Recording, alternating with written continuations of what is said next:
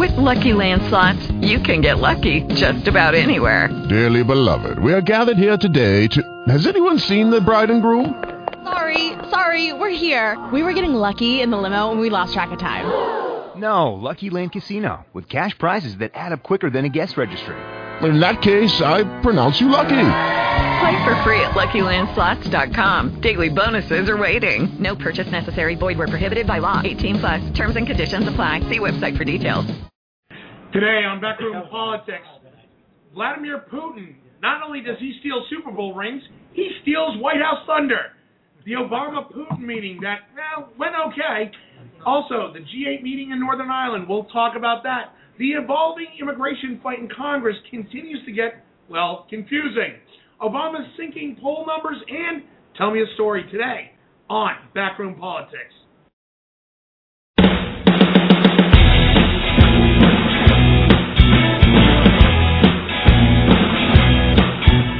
Live from Shelley's Back Room, 1331 F Street in the heart of our nation's capital, Washington, D.C. This is Backroom Politics. To join the discussion, you can call toll free 1 877 662 3713. And now, the moderator of Backroom Politics, Justin Russell.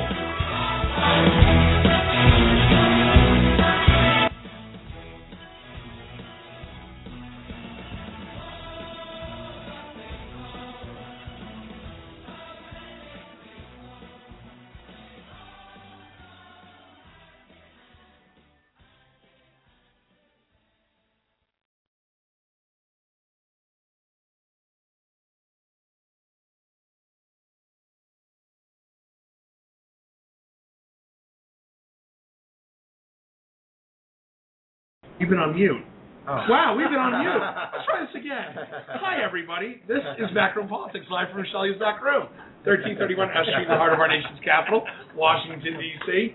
Thought we'd take us off mute for a second. Let me start off again. To my left, he is the former eight-term member of Congress representing Washington's second congressional district. He is Congressman Al Swift. Hello, Al. Hello, you repeat yourself very well. I, I know. I didn't even mention the key line shirt you're wearing. Hey, to my 11 o'clock, he is the former floor chief for Congressman Gerald R. Ford. He is the former vice president of government affairs for the National Broadcasting Corporation. He is the Honorable Bob Hines. Hi, Bob. Hi, Justin. Glad to be here. To directly across from me in the 12 o'clock position, she is the former House Counsel for the Homeland Security Committee. She is the former General Counsel for the Maritime Administration, which makes her a Barack Obama appointee. She is the Honorable Denise Krepp. Hi, Denise. Hi, Justin. How you doing? Do the crystals weigh down on your neck like that? It's called oh, my chandelier necklace. Good lord! And to my to my one o'clock, he is the former Undersecretary of Commerce, longtime Senate staffer who has served under at least at last count four presidents, a very distinguished and charming fellow from the Stimson Center. He is the Honorable Alan Moore. Hi, Alan. Hello, Justin. I am so glad that we got ourselves off mute because I was thinking about that team of people at NSA who was listening to our every word and thought they went mute. They went mute. No, they found a way to go through Prism. Uh, Carl Tubin's on his way in, but joining us right now for our first segment, he is our international expert. He is the Vice President of Eurasia Center. He is Dr. Ralph Winnie. Hi, Ralph. Thanks for joining us. Glad to be with everyone. Okay, let's let's talk about what's going on in Ireland because it's bizarre. First of all, I don't even want to talk about the Super Bowl ring. We'll get to that later. But let's talk about what's going on with Obama and Vladimir Putin. It was a very well, yeah. Bob says nothing. No. Bob says nothing. But what what happened is they met. Now, what we do know is is that apparently some sort of nuclear non-proliferation, reduction of nuclear war threat treaty or agreement has been agreed to by both parties. However, outside of that, nothing really happened. Uh, I'm going to start. I'm going to start with you, Ralph Winnie. Um, there were expectations from both sides that at least some of the Syrian situation would be addressed. Uh, fell below both expectations. What's your take on what's happening with Putin and Obama regarding Syria? Well, Putin has maintained that there is no evidence that the Syrian government is using chemical weapons. And he does not want, it's not in Russia's interest to remove Assad uh, because um, Assad represents one of the last major allies that the Russians have in the Middle East, especially um, considering the fact that they control the Mediterranean port in Tartus. So Putin is very adamant about um, not allowing any kind of uh, foreign intervention into Syria. Now that being said, he has come along, come on board with this uh, resolution to, to quote stop the bloodshed in Syria. And there are eight components of this resolution, including increasing commitment to humanitarian aid, maximizing diplomatic pressure, backing a tra- transitional governing body for Syria, learning the lessons of Iraq, maintaining Syria's public institutions, working together to rid Syria of terrorists and extremists, and condemn the use of chemical weapons by anyone in Syria and allow for UN probe. Note, it does not mention Syrian President Assad or call him to step down. I mean, Alan Moore, I mean, there's no question that the ties right now between Moscow and D.C. are not exactly Cold War level, but they're pretty frigid right now. And the relationship between Putin and Obama just is not there. Where do you see might be the disconnect in all this? Well, I've never seen the connect. So uh, I don't think they had a bond that they were trying to preserve. There was some hope that they would that they would find one, and the president had a much ballyhooed notion of resetting uh, in, in computer language uh, the part the, uh, the the relationship, and that ended up being a laugh line on Saturday Night Live. Um, it's just tough. They're in a very different place. We have very different systems, and sometimes our interests conflict. And and uh, and as Ralph said, uh, President Assad's one main friend in the world, in that you know, in that general part of the world, is uh, is Russia. They they they the Putin's put himself in an interesting interesting position though. He said. We're not persuaded by the evidence relating to chemical weapons. Well, does that mean if he come becomes to be persuaded that then that would that would force him to do something. Meanwhile, President uh, Obama, who uh, who talked about the the red line uh, vis-a-vis uh, chemical weapons, has uh, has obviously considered it a red dotted line um, for quite a while. Um, but now appears to be ready to move in another $300 million in aid to, to the rebels. So he is finally stepping out a little farther than he has, and it's not a risk-free move. And by the way, the switchboard is open right now. If you want to join the conversation, call us at toll free 877 662 3713. Again, that number 877 662 3713 to join the conversation here on Backroom Politics. Uh, Congressman Al, the administration has been waffling on Syria for a while. It's been a thorn in their international diplomatic side. Yet, even after this meeting, they still can't get the right message out exactly how the U.S. government should intervene, support the Syrian rebels, or intervene in the Libya in the uh, Syrian question. What is keeping the White House from being proactive? Well, I obviously have uh, no idea. You'd have to be in the White House. It's never stopped us before. Uh, what, pardon? It's never stopped us before. Oh, it's never stopped me before, but the fact is we don't know. Mm-hmm. And I suspect there are people in the White House who don't know. But it's a very difficult problem. I think we all agree with that. And the, the president uh, is, is, is a damned if you do, damned if you don't, damned if you do something else kind of a, a situation. And he's trying not to do something that will make a mistake. The problem is uh, if he waits too long, inaction will be the mistake. But, Denise, but, but I don't think any of us here are ready to tell him what, what he should do about it. But Denise, we're seeing a lot of pressure from our allies in Europe as far as we. This is something we've got to get involved in. Uh, we've had several of our allies confirm the use of chemical weapons through their intelligence agencies. Uh, we've had a couple of heads of state even reach out and say, "Look, we've got to get involved. This is a tragic situation."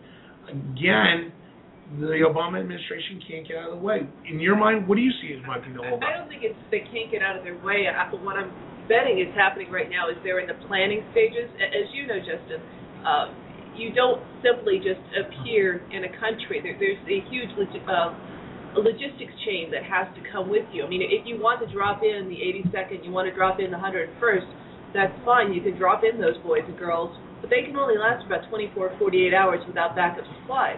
So if we're talking about going in, or if we even we're talking about providing support, there's more than just coming in. You have to back it up. You have to bring the cargo in. You have to bring the personnel. You have to do a lot of the backroom stuff in order to get the feet on the ground. But Ralph, Ralph Winnie, even if we look at even minor intervention through the use of whether it's unmanned uh, aerial vehicles, whether it's the use of our own supply chains, our own logistics support, that's got to be something that's weighing on the mind of Vladimir Putin right now, as far as how he's going to deal, not just right now with uh, Barack Obama, but throughout this whole G8 conference. Yeah, you're absolutely right, and I think that's really what brought him to uh, to an agreement on this resolution.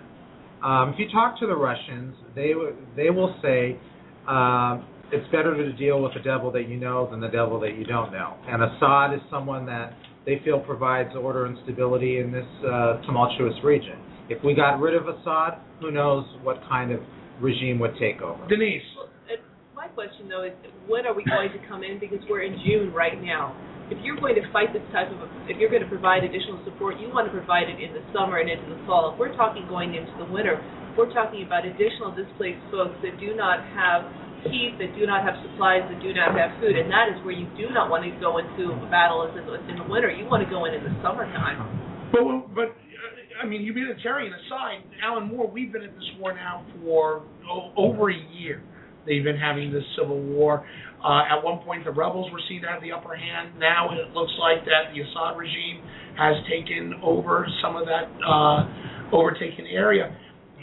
This is going to be a back and forth constantly. Is the world community ready to at least step in as collectively and say, look, something's got to give?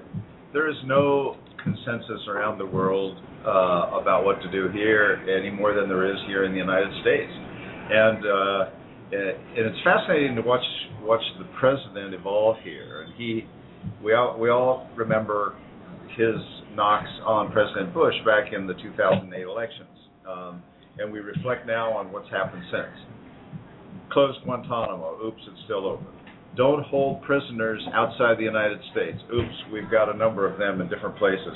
No big surveillance uh, of Americans. Oops, we've got an even bigger program than we thought. And we're also hearing just this last week in this interview that the president did with Charlie Rose, where he said, until you've sat in the situation room of the White House and listened to all sides and all the information, you don't understand how difficult these decisions are. It reminded me of things back in the Vietnam War, from going before Nixon, from LBJ. It's, hey, this is really complicated. Trust us, trust us, trust us. Every president says it. I don't hold it against uh, Obama that he says it, but we've heard it from every president ever. And the only problem with him is he's talked about this great grand transparency, and he was so critical of everything about about President George W. Bush, and now he's learning and has learned and, and is continuing to learn. Oh my God, this is really hard stuff, really complicated, and it's and it's super hard given all the secrets involved to get the public behind an Congressman Al. Among the people who don't seem to learn that are every candidate who runs for the presidency. Go back to John Kennedy, and we had uh, a missile shortage. It turned wasn't it? I think it, it turned out that it wasn't true when he got into the White House, and so challengers will always be talking about some kind of an ideal without much information. And uh, I, I don't know. Can you can you counsel them to talk more responsibly? Well, because I- their answer is yeah, and lose the election. Alan Moore. Precisely. You, you don't have to behave more responsibly if it if it brings you success. I mean, it's one of the great tragedies of the system. We, we we've got a population of shall we be, be, be charitable and say low information voters, and these people uh, speak to the to the lowest common denominator. They try to keep things super simple in a very complicated world, but they do it because it works. Uh, uh, Ralph, Ralph Winnie. One of the things that they discussed at the G8 was this idea of a peace conference to be held in Geneva as soon as possible. I think uh, now Obama and Harper should take the lead in putting together this conference and really moving the issue forward, getting people to commit to. And by either- Harper, you mean Stephen Stephen Harper, Harper the Prime Canada. Minister of Canada. Yes, because Canada has only agreed to commit humanitarian aid, but not to arm the rebels. So the the G8 countries have got to come together and figure out exactly what they're going to do to uh, alleviate the crisis in Syria at this peace conference. But Bob Hines, when- we look at the relationship between you know two of let's call it the three major superpowers, we'll include China in that. But when you're looking at the relationship that Moscow has with Washington D.C. domestically, that's got to be a little bit unnerving for a lot of the Americans that that view this as saying, wait a minute, we thought we were done with this. You mean done with? Done with you know the Cold War, done with Oh, bad right. relations between Moscow and Washington. Um, well, I'm not so sure, Justin, that most Americans ever thought we were good. We have good relationships with the Russians.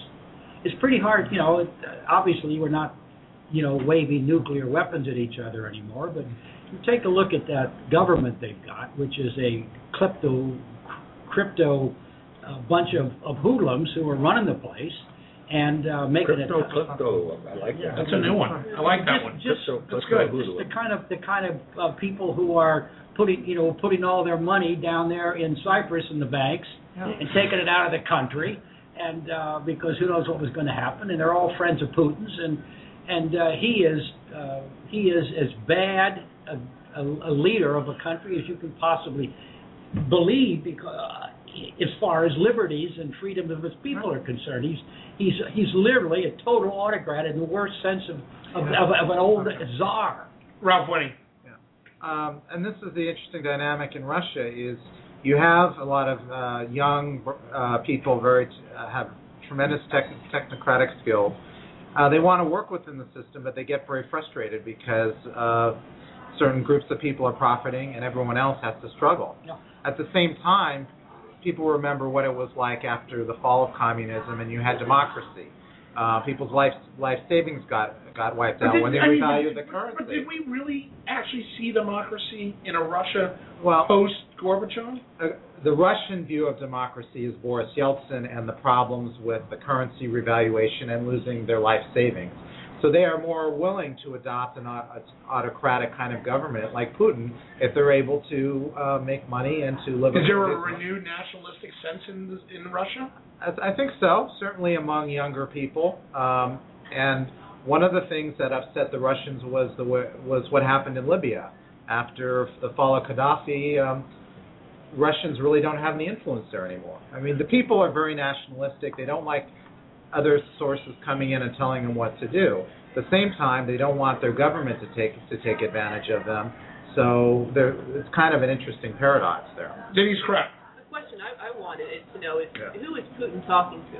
And the, the reason I, I say that is, you know, for the most of us, we have significant others. You know, if you've had a bad day, you're going to go to your wife, your husband, your partner, and say, "I've had a really shitty day," and let me tell you why. And your partner, Family I show. Oh, know, I Family know. show. And, and, and, and you're going able to talk to somebody. Well, we just heard that Putin and his wife of 30 plus years are divorcing. Yeah. So my question is, who is Putin now talking to? Because if it's not his wife, then who's providing him with counsel when he goes home and says, "I've had a really bad day"? Well, th- this, I mean, this brings up a very, very interesting question, Alan Moore. When, when, when we look at who Putin is surrounding himself with, he's really never come out of power. I mean, there's a lot of people that say Medvedev, who was the previous president, was just a puppet of Putin behind the scenes. Have we really seen a truly transparent Putin administration that even the Soviets would embrace, or the no, Russians would no, embrace? no, no. There's nothing nothing transparent about his inner circle. The only thing that's transparent to the world is that this guy is got power and he's not going to let it go. And if he finds uh, that there are uh, very wealthy Russians who get crossways with him, then he will put them in jail and and basically throw the throw away the key. So he he he really uh, does exercise uh, autocratic power, as as as Bob says. But he, he the the big problem right now for for the public, the Russian public, is they were better off before.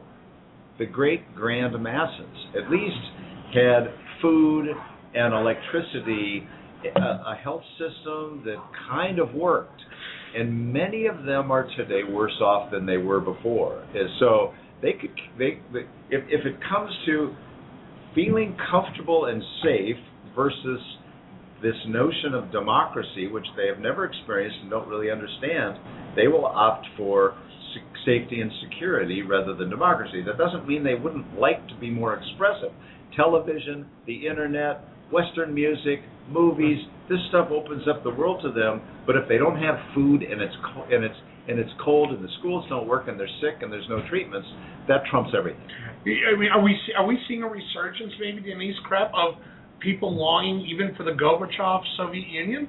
Absolutely. I, I mean, I agree with what Alan just said. It, it, when you can say, "Hey, I've got something in my stomach," then yes, you're going to be happy. If you're thinking about how am I going to be able to feed my kids tomorrow or the day after, I'm really not going to be concerned about democracy. I'm going to be more focused on how do I pay my bills and how do I get my kids fed. Right. But, but the problem is the wealth is all concentrated in the hands of individuals. And the oligarchs. and the oligarchs, and that makes everything problematic. If you're trying to run a small business, uh, having to be able to navigate through the system, and more and more younger people are getting frustrated, and they're trying to go west and set up operations. Al Swift. As we've been talking about Putin in several different ways today, uh, it's reminded me that this guy came from the heart of the KGB. Now, this is this is not a guy who uh, is likely to want to lead for democracy. He may try to show some lip service to it as he needs to, but in fact, you probably can't find uh, a, head of a country that is probably less, in terms of his own views, uh, less democratic than than, than he is. But Bob Hines, all that considered, right now we've got what amounts to a Mexican standoff in Moscow and, and here in Washington. Is there somebody that could possibly come out of this looking good in the eyes of the rest of the global community as so and so is the bigger man, whether it's Putin or Obama? No, I don't. You know, uh, the president has done what he can do. Um, you know, Putin basically uh, rejects it. Uh, you can't do anything about it. That's it. I mean, that's the relationship. The relationship is, on the one hand, you're way over on the left side. The other, hand, you know, you, you're, you're too far apart. That they can't. They don't have any mutual ground to stand on. They don't have any place to even begin to stand on. They have two totally different views of how to run a country. They have totally different views of, the, of what the world interest is, and and the Russians uh, are just not going to be helpful. But Ralph, when, he, when we look at who, going back to the question of who's you know talking to Putin, Right. the same question can be said is is who are we talking to? Are we using anybody as intermediaries to deal with Moscow, whether it's London, Ottawa, Paris, uh, Berlin? I think we've we've tried for, uh, to work through the Euro- European community, um, but again, it, it hasn't been successful. And I think, unfortunately, it comes down to the fact that Putin doesn't respect Obama, and that's very very disappointing. And you can just see it in the body language and, and their interaction. And it's got to what's going to have to happen is it's going to have to be in Putin's best interest, uh, or shown to be in his best interest, to uh, come around on the issue of Syria and the chemical weapons. Right now, he's not willing to budge. He feels the best interest of the Russian people is to keep um, Assad in power. Alan Moore, is, is this is this a mutual respect deal? Is there a lack of mutual respect between Obama and Putin that could cause a little bit of the tension that we're seeing right you know, now? person personal uh, relationships matter, but I don't think that's the key to this. I don't think that if these guys had had uh, become drinking buddies or played some tennis together or something, or or some some basketball. We're not going to see another Reagan Gorbachev relationship ever again, will we? You know, it, it's the, the, they they they don't have the time or the opportunity to be together to get to know each other. We don't trust Putin. Just listen to the conversation around the table, which reflects our views. Obama doesn't trust Putin. The White House doesn't trust Putin, and and, and Putin doesn't trust us. It's not that we can't talk to to him. We've got we've got senior diplomats. We've got second channels, third channels, fourth channels, direct direct uh, conversation. They know what we want. We kind of know where they're coming from.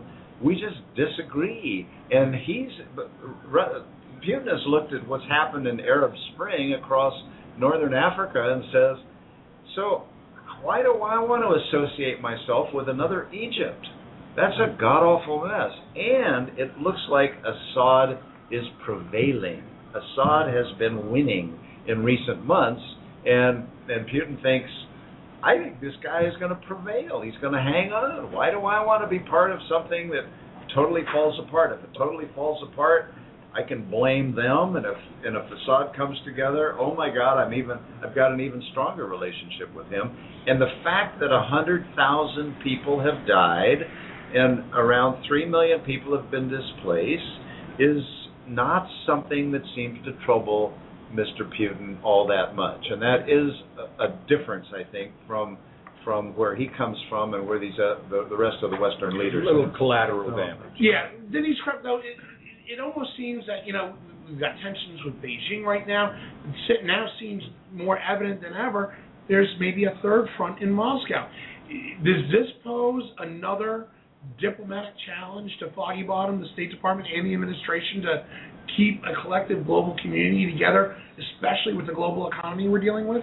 Absolutely. Uh, I mean, it, you can only spend so much time on each issue. So you, from their perspective, they're going to want to put one of these issues to bed. And the more issues you put on their plate, the less they're going to be able to focus on it. Not only that, if you focus on it, you're not going to be able to resolve it. And, and the other part of this is when you talk about resolution, what is the president's priority? I mean, is the priority going to be Russia? Is it going to be Beijing? Are we, you know, switching to the, the, the Pacific uh, thrust? Are we going to be focusing on South America? I mean, for him, it, it, a lot of this is going to come down to I want to solve this, but how is this going to impact my legacy? And what is my legacy going to be? And do I care that my legacy is going to be Russia, or am I going to care that it's really more about China? Interesting comments. Well, we're going to take a quick break here. When we come, oh, we've got a caller right now on the line.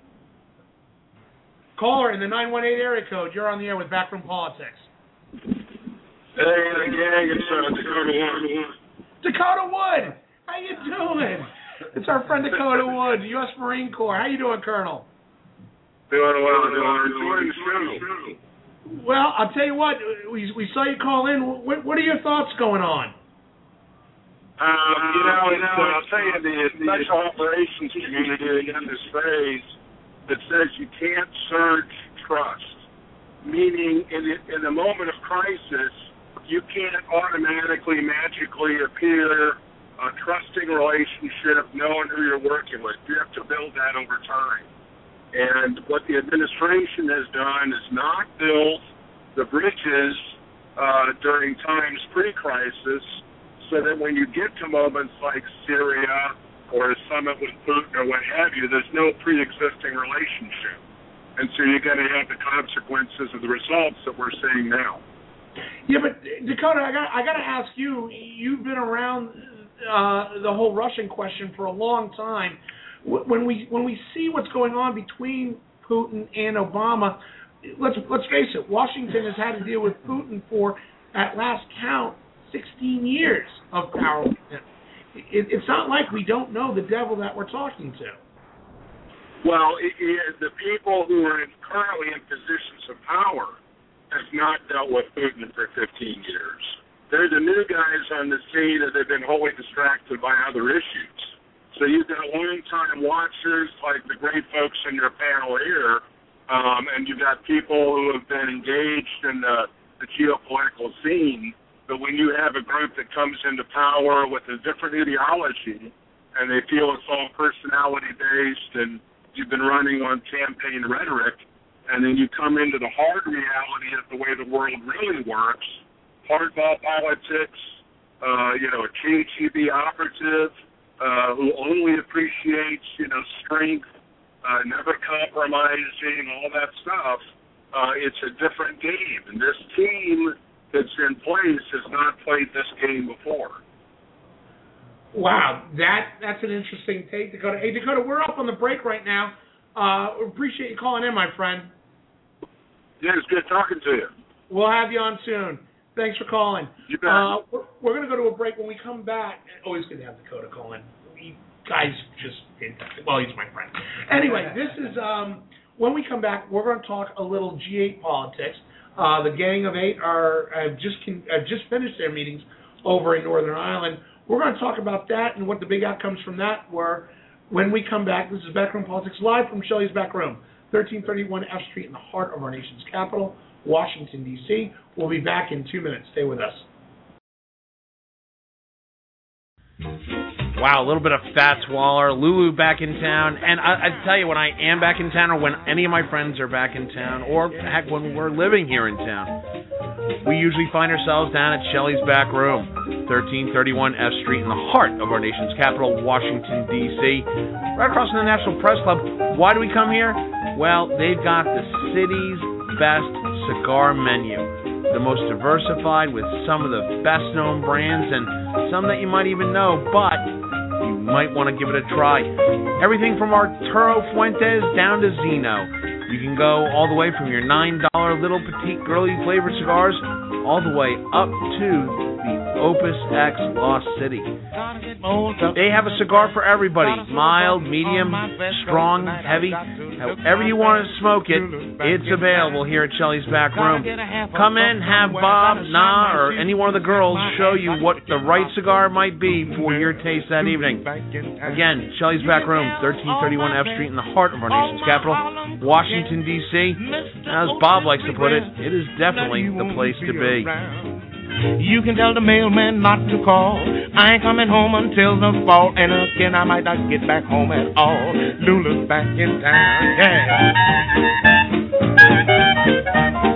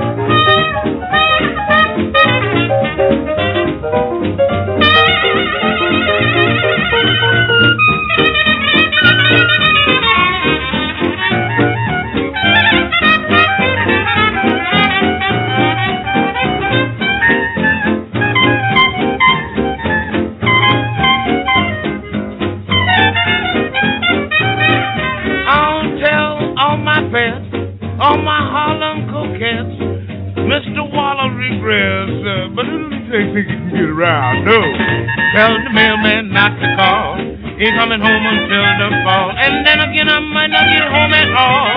Lulu's back in town. Oh, that woman's back in town. Oh my, my, my, my. And we're back here live in Washington, D.C. This is Backroom Politics Live on Blog Talk Radio from Shelley's Back Room, 1331 F Street, in the heart of our nation's capital, Washington, D.C. And I'm your moderator, Justin Russell. If you want to join the conversation, you can call in toll free 877 662 3713. Uh, We're going to talk a little G8 economic politics right now. Uh, you may have missed it, didn't get a whole bunch of press, but important nonetheless. The global eight economic powers got together in Northern Ireland over the weekend and talked everything from Syria to economic issues to tax evasion. It was a huge, it was a huge, huge issue if you're in the financial communities. But Ralph, a little bit of a uh, back step here. What is uh, what is the G8? Okay. It's a group of eight countries that come together to uh, solve economic and political issues. Um, and this year, the uh, while Syria dominated the meeting, tax evasion, transparency were the themes of the summit. And the leaders agreed to a series of commitments, such as sharing info and changing the rules to let co- to let companies ship their profits across Well, borders. uh, before we get into that, Okay. uh, Alan Moore, uh, talk to me a little bit. Why is it, why should we be concerned about the G8 getting together? Why should this be on our radar screen? Well, it's not that often that you have uh, the the top seven plus Putin.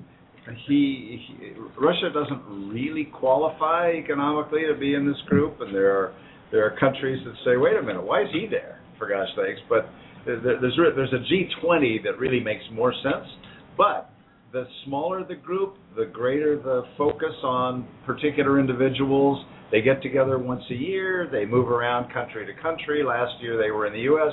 at Camp David, um, and uh, the world just kind of watches. These are these are the big guns, uh, politically speaking, uh, of the world. And uh, now, what they do, what they say, is uh, is something that's of really less interest almost than the than the People magazine aspects of who's doing what. One of the big stories out of out of Ireland was that Michelle Obama and the Obama daughters went and had uh, lunch at an Irish pub with uh, U2 lead singer Bono, his wife and children. So that gets visibility kind of beyond the what's going on behind the scenes at the G8. This is not a time for major decisions to be made. Uh, although 10 years ago this week, President George W. Bush, Bush 43, went to the G8 and said, the United States has just passed a law to provide $15 billion over five years to fight HIV AIDS. What are you guys going to kick in? Uh, today at the State Department, they were celebrating that 10th anniversary. Um, so sometimes there will be a particular subject. Food and nutrition uh, was was elevated uh, a couple of years ago. There, there there may be a kind of look at the third world and how are we going to help them. I think the problems of the West and the uh, the major developed countries and the the economic turndown has forced more inward thinking about uh, about economies rather than how are we going to help the little guys. Let's let's get ourselves stronger, and then there will be more uh, ability to help the others. Well, Ralph, when he, uh, Alan brings up a good question, you know, when, when we look at the global recession that just occurred, having the global eight get together in one spot always good. Was there a, a significant economic uh, coalition that came together during this meeting that may have stood out? Um, really, while while it was tax evasion and transparency, really the Syrian issue kind of predominated. But they did come together to talk about um, agreeing. They agreed to a proposal where oil, gas, and mining companies have to report what they pay to governments. And there's been all of this talk about increased transparency and accountability um, to stop companies from shifting offshore uh, their profits and making them more accountable to government. You know, so Denise, when we look at the tax issue, you know, everybody was bringing up in, in Northern Ireland the question of tax transparency, tax evasion. Uh, you know, everybody starts looking at, for example, Britain. David Cameron took a lot of heat because a lot of the Commonwealth uh, crown components, whether it's Aruba, the Caymans, or throw in Caribbean nation here, fall under his jurisdiction. Yet we have a Delaware there seems to be a lot of hypocrisy when we talk about who's evading what, and you still have a Swiss government that just voted down in their own lower house. We're not giving out the accounting record, or we're not giving out the financial records of Swiss bank clients. Where does the hypocrisy begin and end? Well, I think you know. I mean, he's one of Congressman Nelson's favorite phrases. What? There's hypocrisy in the world? no, never, never. Um, but you also forgot to bring up, you know, some other countries that are becoming much more friendly to those who don't want to be as transparent. I mean, you have the Singapores of the world. You have other countries that um, are saying, hey, you know what? If you want to give us your money, we won't provide the details. So I'm sure that was also in the back of the mind of folks, you know, like what's going on with Germany and Switzerland and the others saying, you know, what are the others doing to attract our money? But it, but it seems, Ellen, more that, that you know David Cameron was taking some you know some minor hits as far as hey the crown needs to crack down on some of this stuff. Is that fair to David Cameron in, in the UK?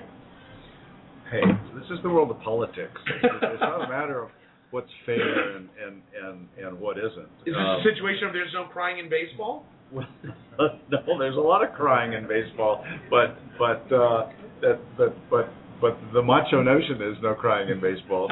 Um, the uh, I, I was just uh, I was just looking here and I was reminded reminding myself that that that the uh, that the uh, actually the G8 I think is group of eight and it stands for uh, or it's it's the eight well it's the seven it's the G7 but take Russia aside and you got the seven largest democracies but you've got uh, you've got three other countries of the top 11, economically speaking, that aren't there: Brazil, and India, uh, and one other one, uh, China, of course. Um, and uh, so it's these Western democracies plus Russia, and uh, but it's got a history now of coming together since the 1970s when uh, when the French first drew together. I think it was a G6 at the time. Right. So you you get momentum behind it though. It gets some visibility, and sometimes if you can get that that much power behind a few ideas, uh, especially if they're not world-changing ideas. This is not the United Nations, and the the UN bec- has become highly dysfunctional. So it's a smaller group. Again, the G20 is really a a, a more meaningful group of countries in terms of of, of the, the, the broader base. Of which India, of- Brazil, and China are involved. Absolutely, they're all there a- along with a bunch of others. It really is the largest 20. Ralph Winnie. Uh, one of one of the issues that came up is the uh, U.S. and the EU are going to enter into negotiations uh, to put together a trade deal, and that's going to be interesting to see how that moves forward and whether it will conflict with the uh, the EU and the Canadian uh, uh, deal that's uh, kind of in the works. So um, that's one of the things that uh, Stephen Harper is very very concerned about. When Bob Hines, when when we when we talk about the G8 getting together and we look at a tenuous point in the global community, i.e., Syria, uh, what is is is is this little fraternity of G8 so exclusionary that we're not really getting the full sense of what the global community really should get involved in, or a bad way to get a minor alliance together? Well, obviously, you're talking about the, the, the G8 is major, major is or major economic con- countries. They are, but the G20, as Alan said, have have much more authority because it pulls in a larger group, and you know you, we have a small a smaller group as the G8 is. They I cannot see them having any influence at all as a group, just that group, on dealing with the Syrian situation. You have to, you have a broader base. When I was there in 2011, the, the major issue was, of course, the Arab Spring and what could the EU do to help these uh, burgeoning de- democratic movements that were occurring in, in the uh, in the Middle East. And there was a commitment to provide financing and, tra- and training to help these young activists to try and achieve the next level. But it doesn't seem like any of that really materialized down the line. But Alan Moore, everything going on, is the G8 now becoming obsolete, or is this something that's critical to our foreign policy and the foreign policy of our partners? It's neither one. It's not obsolete. It's got a history. It's a it's some it's a it gives everybody a chance to to focus. Uh, what should be on our agenda? Where can we find something that we can produce that we can talk about afterwards? But it's not crucial. It's just uh, not big enough. Congressman Al. When, when, when- when we talk about all the places that there is war, I really think that when any countries get together to talk peacefully about problems, uh, that's a good thing. Whether something comes out of it, for example, the one that Alan used, uh, the, the, the, the, the Fight- spring, fight against the Arab Spring. Arab Spring. Oh, Arab Uh, what happened was they made some decisions and then everything changed, and so their their decisions kind of got blown up.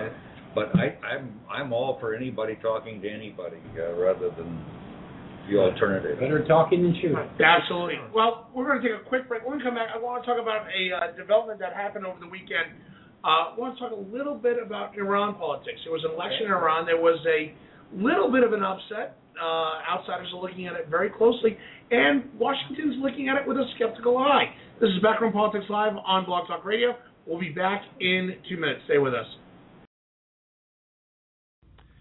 You know, you hear us talk about Shelley's Back Room, 1331 F Street, in the heart of our nation's capital, Washington, D.C. It's being the place to be. America's premier cigar tavern, place to make new friends or visit old friends, or even have a lively political discussion like we do here on Backroom Politics. But what you may not know, Shelley's is the place for private parties.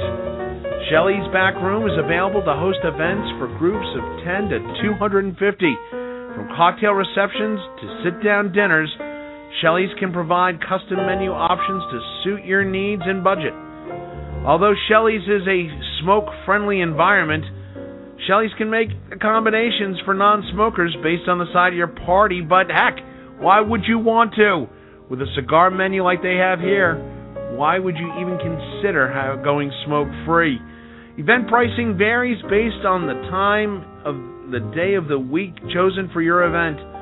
For more information on private parties at Shelley's Back Room, go to www.shelley'sbackroom.com slash private dash party.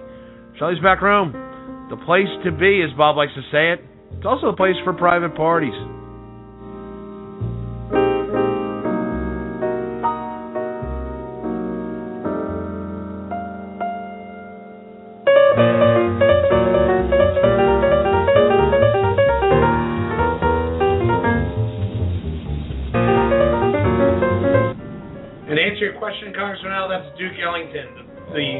Song is Janet. Great piece of music.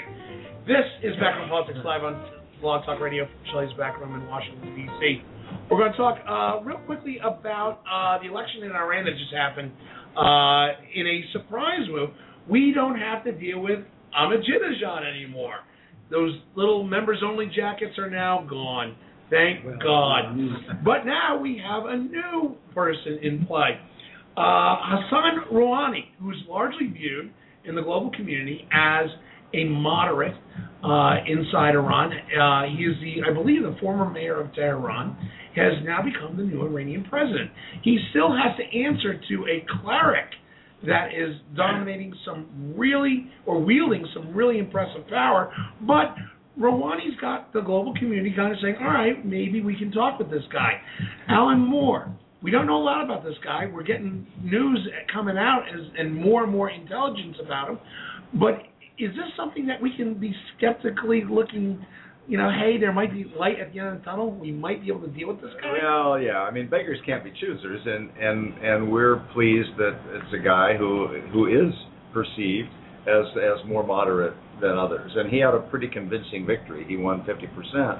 There was no runoff, and that was a surprise.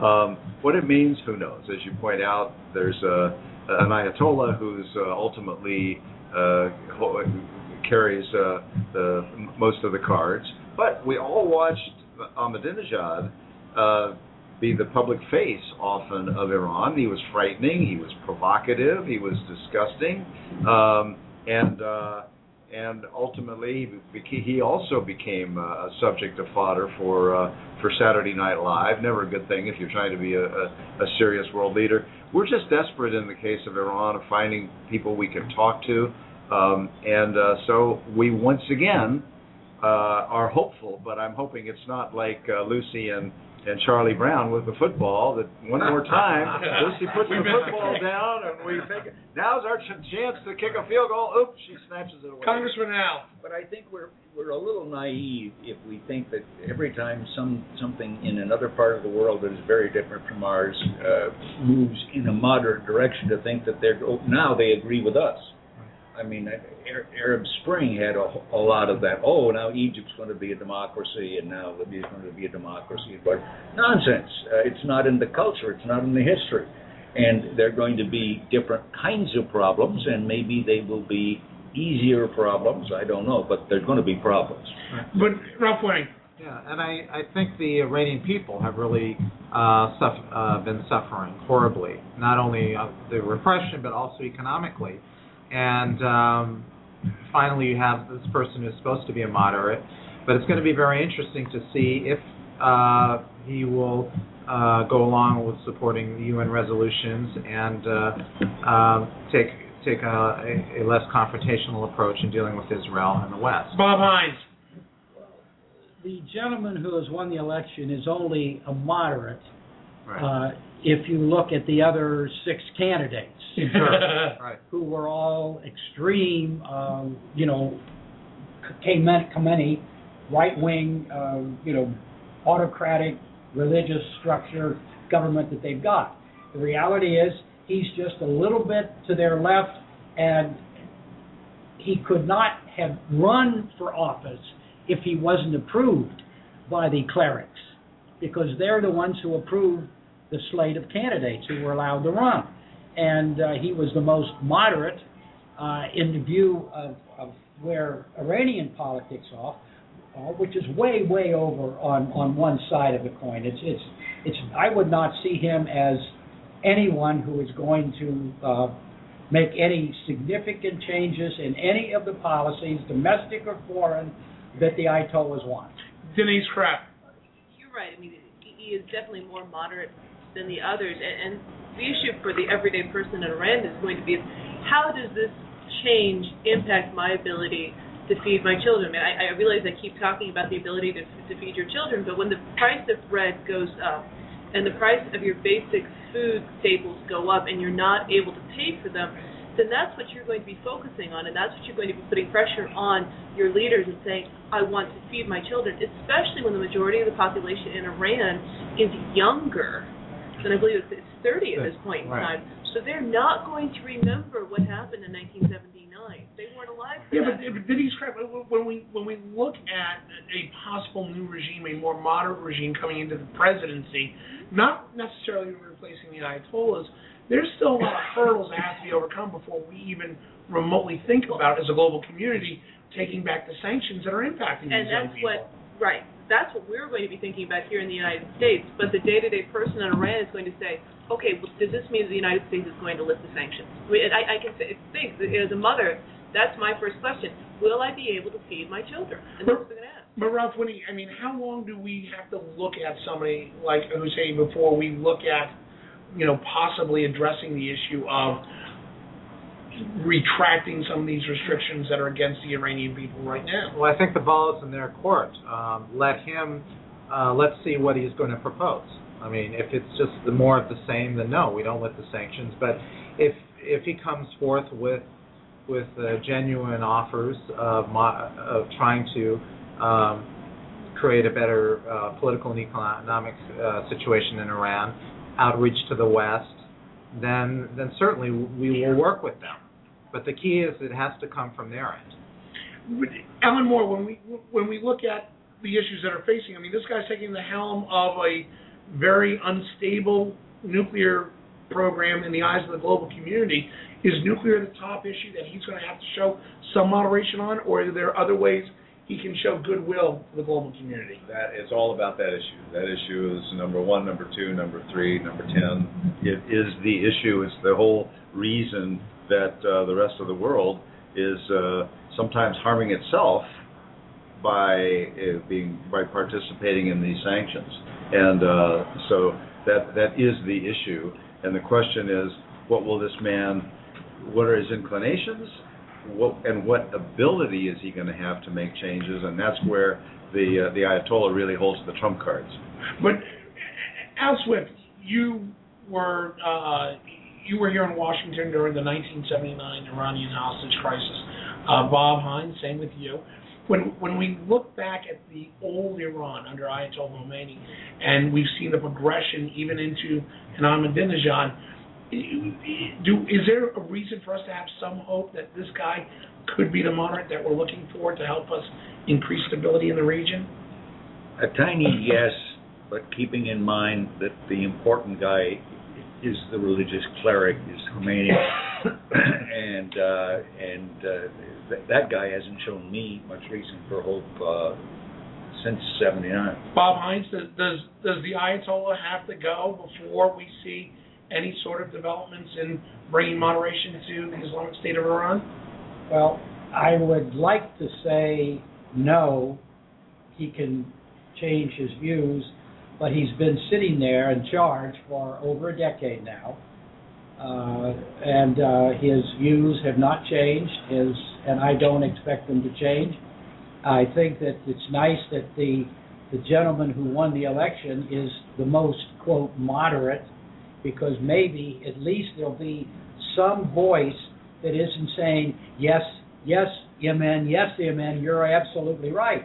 I'm glad maybe, but I don't think it's going to happen. Denise Krepp. But I, I think the problem that he is going to have, the cleric, is that in '79 he could control the message. The Ayatollah Khomeini could control the message because he was in charge. He didn't have Twitter. He didn't have Facebook. He didn't have Instagram. He didn't have Pinterest. He didn't have all of these means for for social media, and so they're going to have to overcome the social media, which is something that they cannot stop. You cannot shut this down like you can shut down, you know, some, taking away your, your magazine when you come into the country. Congressman Now, Question.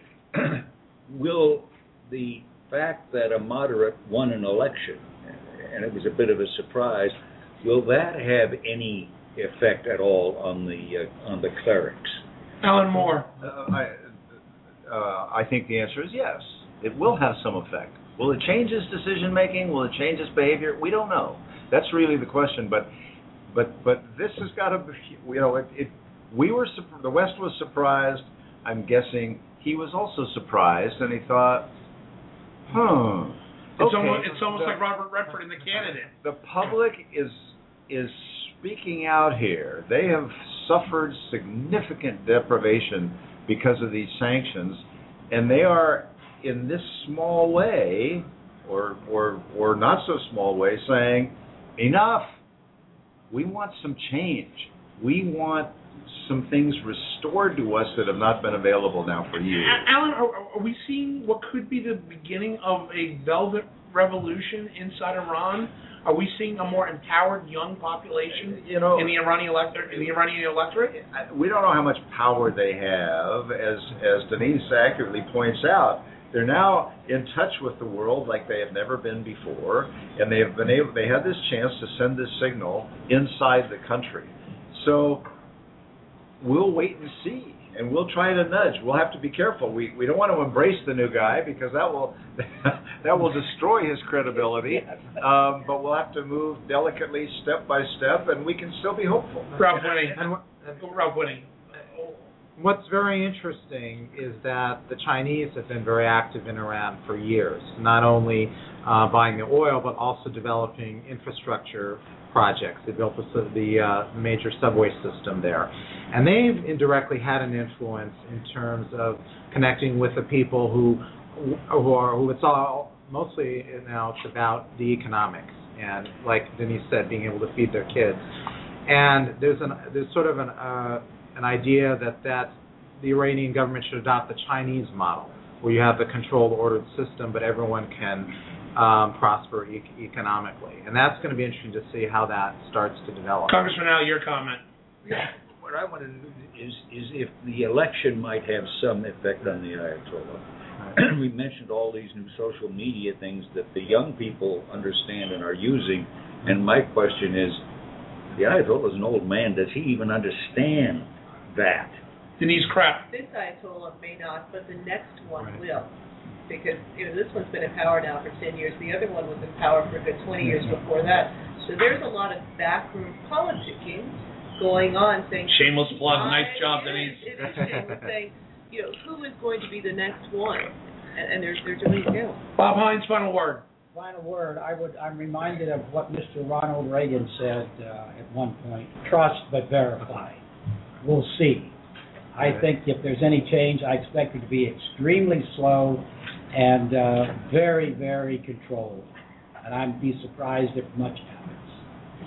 Well, we're going to let that be the last word. Uh, Ralph Winnie, thanks for joining us as always. Appreciate your perspective. Enjoy being on the show. When we come back, we're going to talk immigration. The fight gets more and more confusing, and they're looking at Boehner. This is Backroom Politics live from Shelley's Back Room, 1331 F Street in the heart of our nation's capital, Washington, D.C. We'll be back in three minutes. Stay with us.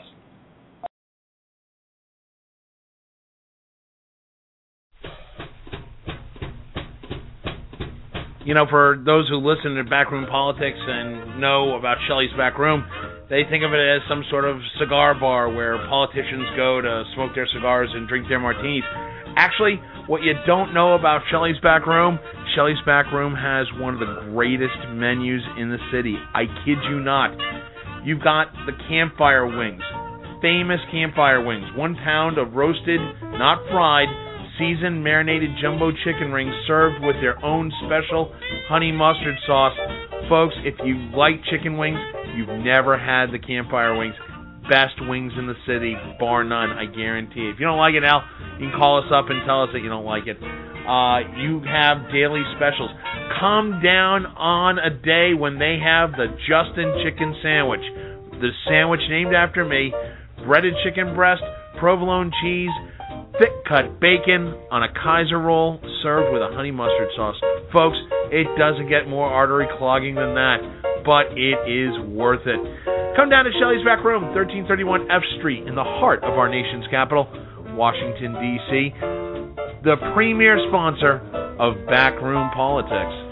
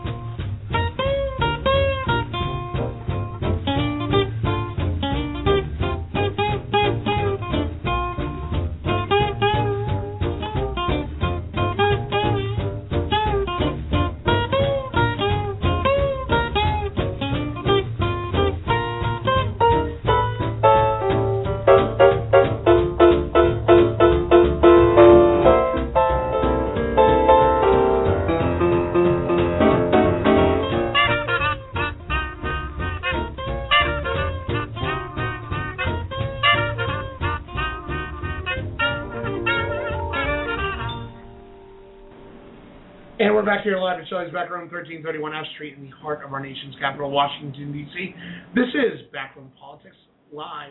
I'm your moderator, Justin Russell. And the Backroom Politics here gang is here talking about immigration. The immigration question continues to boggle the minds of Congress, and it gets more and more interesting every day. Hey, when we look at uh, what's happening lately, Speaker John Boehner now has got the big target on him. Uh, Bob Hines, Speaker Boehner, saying there's not a real chance that we're going to see any immigration bill that can obviously pass through the House. We're also seeing a situation where a lot of the pressure is going on the Speaker to get this passed and get it through and get it as showing a sign of, hey, we can function. How much pressure is actually on the Speaker right now? Well, I, there's a lot of pressure, uh, generally speaking, particularly from the Tea Party people. Uh, I think that the and one of the reasons the House has not yet developed the bill fully is because I think they're holding back. I think, and I wouldn't be surprised if the Speaker wasn't saying, let's wait a little bit. Uh, I think the fundamental issue is right now is uh, border security. Uh, that's the problem the Senate has. I think it's the main problem that the House has, at least as a, in a in a sense of the issues they're talking about. And uh, I don't expect to see it uh, uh, come to any fruition uh, until well after the Senate moves. And if they if the Senate moves, I think the House will probably find a way to do uh, to do something, but I don't know what that is at this stage. But Congressman Alley, Politico is reporting in a great story by Rebecca Elliott that Congressman Rohrabacher out of California, Republican, has pretty much called his speakership into question, saying that you allow this to come to the floor or even remotely pass, your speakership is in jeopardy. Have you seen that kind of tactic coming from a, a member of your own caucus before?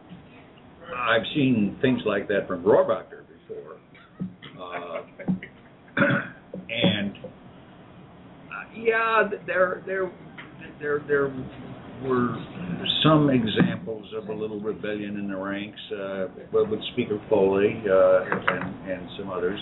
It happens occasionally, uh, but Rohrabacher uh, carries weight on the right He doesn't carry weight with with any any of the moderates. So to the extent that the Republicans have uh, some tendencies toward moderation, uh, Rohrabacher isn't going to have a lot of influence with that. Alan Moore. Well, what, what my understanding, my take on what Rohrabacher has done is that he was responding to the, the the speaker's comments in the recent days that immigration is a high priority and we want to move this uh, we want to move this issue, and then Rohrabacher came back and said, if you move this issue without a majority of Republicans supporting it, your leadership would be at risk. And and Boehner this afternoon said we want a majority of Republicans to support this bill. So I, I don't see a lot of news yet on this front. He says it's a priority and he wants a majority of Republicans to support it. The Senate is engaged, moving forward. Um, you know, you if the Senate is trying to finish this up before they leave at the end of next week to go out for a for a, a week or ten days at the, over the Fourth of July the House won't act before that, but there is a group of people in the House that's wrestling with some of this stuff. They can pass a bill that would look very different from the Senate bill. Um, I'm not saying they will, but they could. And the ultimate, ultimately, this is going to have to be sorted out, uh, assuming the House is able to pass a bill in a conference. Uh, and then that will be the really interesting one because because uh, the question for Boehner will be in a compromise bill with the Senate, can I get a majority, and uh, how will he handle that? But we're a long way away from that. Carl Tubin. You know, the the interesting thing is is that is that this is one area where a few, a few Democrats and a few Republicans in the House have been talking for weeks and trying to bank something out. Uh, Congressman Balart was on uh, TV uh, a couple of days ago talking about this. The congressman uh, from uh, from Florida. From from he's from Florida, the one from San Antonio, the Democrat. Oh, uh, uh, Castro. Castro has been uh, has been has taken the leadership among others on this whole thing. So it's kind of a real disappointment that, for him to just to say no, and uh, uh, I think it's going to have reper- repercussions. Congressman Al. Rohrabacher's warning to the speaker only looks at half of the speaker's problem. The other half is is the Republicans have to maintain the House for him to maintain the speakership. And if they mishandle immigration, it is entirely possible that uh, that, that could put uh, the, the Republican majority in jeopardy because uh, the Hispanics and their friends, which would be a lot of other minorities and what have you, uh, may just rise up and say, "You don't care about us, and so we don't care about you."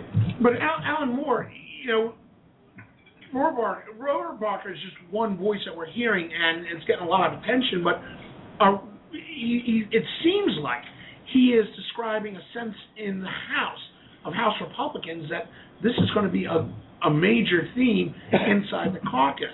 Does that put the Senate bill at danger right now? The Senate bill is the Senate bill. They're going to they're not paying attention to the House. They're just trying to get a bill through the Senate that has 60 votes. They're they they could care less at the moment about the House and the Speaker's problems. Um, but eventually, the Speaker will have to. I mean, this is a decision he's had to confront several times now.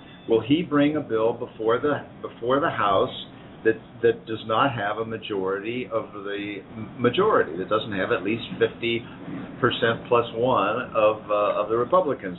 That is a challenge. I, I, I did want to say something about about Al's comment. Um, it, it, it, it is certainly true that this immigration issue is, is important to a fair number of Americans, including a fair number of Hispanics. But but I've seen some some poll data about the issues that Hispanics care the most about. This is not it.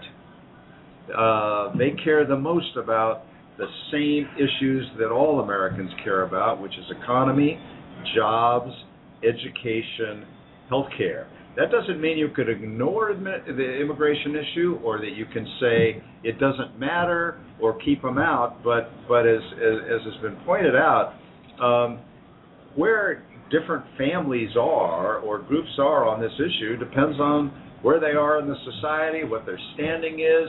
Are you harboring, hiding, concealing, worrying about relatives, or are you saying, wait a minute? these people are going to take my job. It, it, it, it's not a simple black and white issue for Hispanics any more than it is for everybody else, even though it is more important writ large for Hispanics. Well, and I, and I, Congressman Al. I, I agree with you. I am just saying that that I think some Republicans should have their head examined for going down this road, and I, I start with Pete Wilson, uh, who was governor of California, who kind of teed up this whole thing a, a number of years ago. Why in the world would you want to take a, a, an ethnic group that is essentially conservative and insult it, abuse it, and treat it the way they're treating these issues. It just seems to be the crazy politics on the part of the Republicans. Bob Hines. You saw the way, you know, as you say, the governor of California teed it up, and he hit the ball in the ocean. He did nothing. He just he blew his own he blew his own career. I mean, it's it's an issue that is, I think Alan is right. On a day-to-day conversation basis, most Hispanics are working thinking about the same issues everybody else is thinking about. But but Alan, oh, but as a but as a as an issue that unites an awful lot of people about saying, hey, we got to fix this problem. This is unfair the way it is. It's it's a it's an emotional issue which I think will have a will have a significant impact. The way it's handled by the Republican Party is going to have a very significant impact upon how successful the party is in future years. But Alan Moore, when when we look at the immigration, when we look at the immigration question, particularly right now with Harry Reid announcing today he's threatening to file a cloture motion uh, to get a vote on this bill. Uh, one of the big losers, it seems, in this deal seems to be Marco Rubio, one of the key components of the Gang of Eight. Uh, he's taking hits of he's an insider. He's playing beltway politics with an immigration issue that's much broader.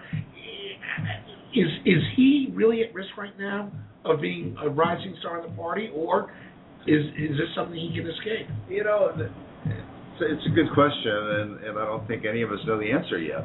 Um, he has got to be really careful. He was a darling of the right. He had pulled off a big upset in Florida. He's still something of a darling. Uh, he's shown some courage to uh, involve himself so deeply into this issue because it is not a risk-free matter. It is not risk-free in Florida, and it is not risk-free among conservative Republicans. Having said that, he's an attractive, smart, clever guy.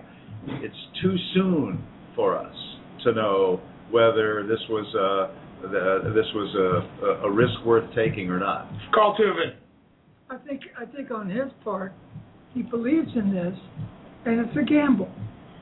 if the Senate passes the bill, then he is he is he he's, he has said he likes 95% of the bill, and if he votes for it, he becomes I think a bigger person than than he has been, and maybe and and you know you can do things, people get angry at you, but if you're popular and if you're good, they're going to come back. But Bob Hines, when we look at this going to the House, and eventually it looks like Harry Reid's got enough votes in the House to get this, uh, you know, in the Senate to get it over to the House. This thing goes to the House. We're talking about a whole new front on a whole new war. With immigration being such a huge priority domestically, on the domestic side, can politics can politics really survive the pressure of the electorate to get something passed, get something definitive, and get it through what is looked at as a logjam in the House, particularly with Rohrabacher's comments?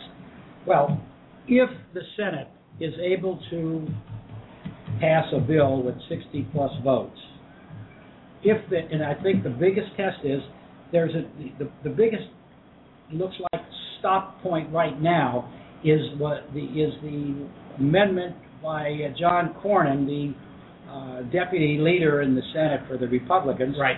whose um, uh, be- whose border security le- legislation proposal right. is is seen as a, a little a step too far as far as a lot of the people who support the bill are. And Rubio, and uh, I will now ruin my my uh, tell me a story. Rubio is working very hard, a little bit outside the Gang of Eight, still a part of it, trying to work to find, working with Cornyn, trying to find a way to soften or broaden, amend his approach, Cornyn's approach, in order that he can get that Cornyn can support the bill, and that will push it over in the Senate. And Rubio is is on a, is on extremely difficult position because he's a little bit outside his his his his eight his group of eight, and at the same time he is he is working with somebody who has not been friendly and he's trying to solve the problem. It's a very dicey situation right now for him. And as uh, as Carl said, if he uh, if this thing all works out well, he could uh, become an extremely popular fellow with an awful lot of voters. And But not inside the base, No, and if it doesn't work out and he and he uh, implodes, it could uh, it could be the the a, a big crimp on a very uh, uh, interesting career. So then all of a sudden now, Alan Moore, we go back to Speaker Boehner. Does he invoke the Hastert rule on this, or can he? Well, he said today that he will. So, you know, we, we don't know what the House has done yet. Or, excuse me, we, we, we don't have a Senate bill yet. Uh, if Reid talks about uh, invoking cloture, he's got to be careful because he can he can anger Republicans who say, "Wait a minute, you violated our understanding, which is we get we get uh, a, a certain number of well, we get as many amendments as we want, and and he Reid has stepped in front of, of a particular amendment saying he thinks it's a deal killer, that it's designed to be a poison pill, as it were, and that's a big problem for him, but also for Republicans, because the deal was we'll let this bill come up with the understanding that we get all the amendments that we want. That doesn't mean hundreds of amendments, but it means Within some reason. Of these, some of these difficult uh, amendments. And if he he's jumping in front to try to head off dealing with, uh, uh, I think it's the Cornyn, but but Cornyn is a moving target. It, you, you, they, they they modify the language on border security, and the whole question is, and we talked about it a little bit last week. What do what do you have to do in strengthening border security before these other things, uh, uh, the, the rights to the pathway to citizenship will occur? It's complicated. There's lots of differences of opinion. There's lots of ways ways to solve this, but the focus is still on the Senate. The, the, the, the, the House and the Speaker's problems will emerge soon enough, and the, and the, the exchange in the last day or two is just a reminder of how complicated his life is. But Bob Hines, when when we look even on both sides, even in the Senate, you know, we've got people like Kelly Ayotte who says she will support the immigration bill. We have Marco Rubio, part of the Gang of Eight, that brought the immigration bill uh, to fruition. Are we starting to see now a more moderate sector of the Republican Party getting more and more visibility in people like Ayotte and people like Rubio? Well, yes, you're seeing more of them because they are becoming spokespersons in, in, in some extent with, respect with the immigration bill. They're becoming part of the structure that's putting it together. So you're seeing them more often, maybe, you're seeing some of the more conservative people uh, in the Senate on the Republican side. But that doesn't change the voting. That doesn't change the voting system at this point. I mean, there's still a majority of the Republicans who have great skeptical that they can vote for a bill. They they they want to see more border uh, strengthening uh, at a very minimum, and I'm not sure what they might want beyond that. But uh, it's uh, it, you're seeing you're, you're you're listening more to the to the moderates because they're the ones who are out talking about the importance of the bill and how the bill does a number of, of, reasonable things uh, and doesn't you know doesn't just let everybody get in and get become a citizen tomorrow. It's a pretty it's a it, it's a a 13 year run to become a citizen is a long time. It's not as though the bill says, "Come on in, you're a citizen tomorrow," and it's a pretty reasonable bill, but it's it's still got a long way to go. But hearing a lot of the Tea Party Republicans talking on on the House side, Alan, understanding the fact we still don't have a bill going over to the other side, we're still hearing that that's a lot of money to be putting towards an immigration bill, particularly in a time we've got sequestration and uh, we've got to take uh, certain financial controls. when the Tea Party has to start talking about the money. Um, the, that means the other side is beginning to win here because, first of all, these numbers are all are all subject to to lots of challenge. Um, this is really about the concepts, the so-called notion of, of amnesty, of giving something to people who broke the law. That that's that's the heart of it. And then with uh, with an underpinning that is appealing to a lot of people of of some uh, presumably some level of racism that shows up in some places. Hard to know. Um, it, it's got to just play itself out. And no, there's no bill that everybody's going to like. Uh, there was talk in the Senate just a week or so ago that we're trying to get a bill that has a big majority, not just the 60 threshold, but 70 or so votes. And then a couple of days ago, Dick Durbin, uh, the, the the deputy leader uh, on the Democratic side, said um, 60. 60 is our target. So uh, they all know this is tough, but they know also that there's going to be people who vehemently oppose anything, and sometimes that'll be because that's how they believe, how they feel, and some of it will be matched to the politics of of their particular situations. That's how it works. Carl Tubin. Uh, so I, there was one report I heard, Alan, that somebody said if if the Senate produces 70 votes for the bill, then the House would have to do something. Do you agree with that, Alan Moore? The House will do something if it wants to do something, but it really has to. It really has to do with with the, with where Boehner, where the where the this this bipartisan group are, where Boehner thinks his people are. If you have 70 votes, though, it's not the number that's important. It's the fact that that means a lot of Republicans came over and voted for it. So it's what the number symbolizes, not the number itself. Bob Hines. That is a key. Alan said it exactly right. The larger the number in the Senate, the more likely it is that in the House there'll be legislation that will move to the floor very, very uh, much more easily than otherwise. Uh, the closer the vote is in the Senate, the more difficult it becomes because the more Tea Party type folks in the House decide they can uh, they can step aside and not vote for it. So obviously, the I think uh, the uh, with Mr. Durbin, uh, you know, saying 60, I think he's trying to uh, you know dampen down enthusiasms, but he, I'll make you bet he's still working on his on colleagues that he knows on both sides of the aisle to make sure they're going to vote I, I want to go back. I want to go back to something that Alan said though. Bob, I'm going to go to you on this. When when, when we look at you know, the, the question of this is a racism issue. We don't like Mexicans. Uh, we we heard we talked about this last week, but we see somebody like Ted Cruz out of Texas saying, "Look, this immigration bill does not work." Is is that type of Republican the type of Republican we're going to see it saying this is? Are they displacing the idea that this is not a racist issue? I certainly hope that Senator Cruz is in the great, great, great minority here, because he is a pain in the ass. Pardon my French. He's just wrong, flat out wrong. It's it. The, the Republican Party does not need to make any more voters angry at them than they have already. I'd Well- like to, and I don't mean that we should just, you know, do t- take our our our view from what the what the liberal Democrats want. But the reality is, we need to do something to do to take to, to settle the question of immigration and 11 million illegal citizen people in this country, most of whom want to be citizens, and they're good people and they're working people. Carl Tubin. Senator Cruz is now more popular in Texas than Rick Perry is, and I think he is trying to talk to his Texas base, his fundraisers, and, and that. And I think that's what he's doing. Alan Moore. You know, we, we do a disservice to people if we try to categorize them as uh, purely political, racist, um, principled. This is a complicated issue.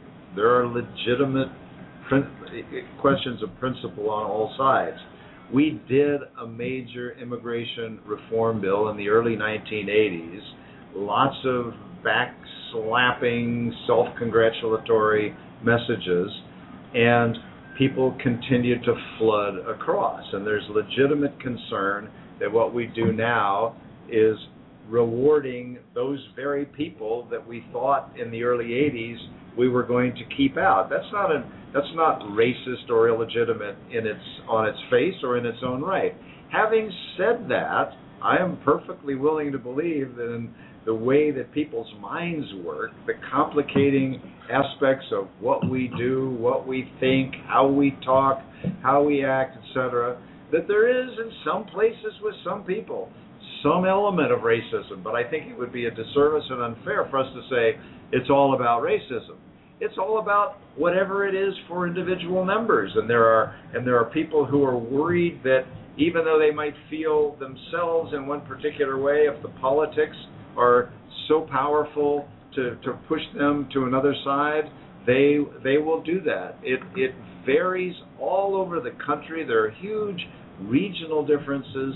Um, and and uh, it, it's it's it's hard, it's complicated, and there is this underlying fairness question. And you know, the unions are fit to be tied about what to do about this. They're they're, but they're on board with the Chamber well, of Commerce. They are on board, but without a, enthusiasm, and there are divisions among the unions about whether whether union jobs are going to be at risk. I mean, there's you pick a group and you'll find challenges that they're wrestling with uh, of all sorts. I think I think we just have to be careful of, and not characterize people as having a particular narrow uh, point of view simply because that's one of the issues that's part of Congressman. Now, are we going to see that immigration is going to be the one that maybe divides the Republican Party? We're seeing it a little bit in the Senate. We're definitely going to see it in the House. Is this the subject that's going to make the GOP as a whole go, wait a minute, we got to step back and reevaluate? I think we have to see whether there are going to be some Republicans in the House who are willing to take an unpopular vote uh, on on on principle. If there are enough of them to join the Democrats uh, so they can pass it, uh, then I think they probably uh, it will pass and they will save the Republican Party. Does it take Marco Rubio falling on his own sword to do it? Uh, it might. It could be. Uh, you, you know, Senator Jackson used to say that you can take one or two major issues and vote opposite of your constituency. No more than that, because that's the only one. That's the number that you can actually get out and talk to your constituents about those two unpopular votes. If you have three or four or five, you, you, you're swamped. Uh, if Rubio, uh, whose whose voting record I think otherwise should be fairly satisfactory to his constituency, can uh, enter the party. Enter the party. if he can uh, keep that base and explain why he did this convincingly, uh, he he could possibly do that, be a hero, and survive. Well, that's a Democratic perspective. I'm going to go to a Republican perspective. Bob Hines, does it take Marco Rubio falling on his sword? I don't know that it takes him uh, fall on his sword, but uh, I see that I see Mr. Rubio as genuinely trying to solve this problem that he sees as an Hispanic himself, and he's trying to do it and he is working, I guess, just about as hard. Probably no one has worked harder on this issue, I would say, in the last uh, six or eight months. Uh, and I think he's he's to be, uh, I think, uh, credited for that because he is obviously uh, doing something that a lot of Republicans are not eager to do. He's doing the right thing, I think, and uh, and let us hope that let us hope that a man uh, who is as uh, is dedicated uh, to trying to solve the problem isn't destroyed because he tried to tried to to fix the problem. Cloture being somewhat imminent aside, Carl Tubin, does the immigration bill pass the Senate? Yes. Yes. Alan Moore? I think so, yeah. Bob Hines. Yes. Al Swift? Yes. Correct answer is yes. All right, when we come back, it's our free for all the last, last half hour here on Backroom Politics, where we talk about anything that comes up and tell me a story. We'll be back in three minutes. This is Backroom Politics on Blog Talk Radio. Stay with us.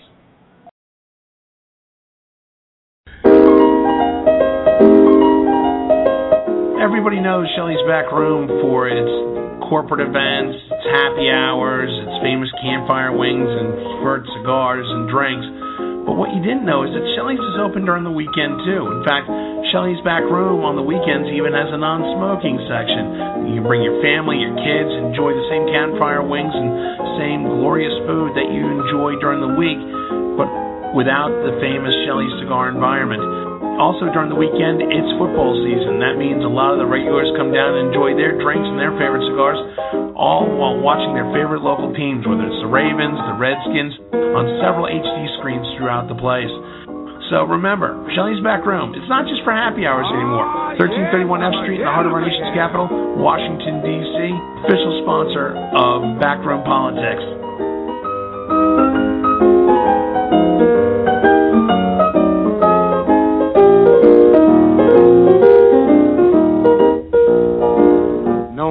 Talk with all by myself. No one to walk with, but I'm happy on the elevation, on the shelf. Ain't misbehaving. Saving my love for you, and you, especially you, yeah. I know for certain the one I love. I'm through with flirting, it's you that I'm thinking of. Ain't misbehaving, saving all my love for you.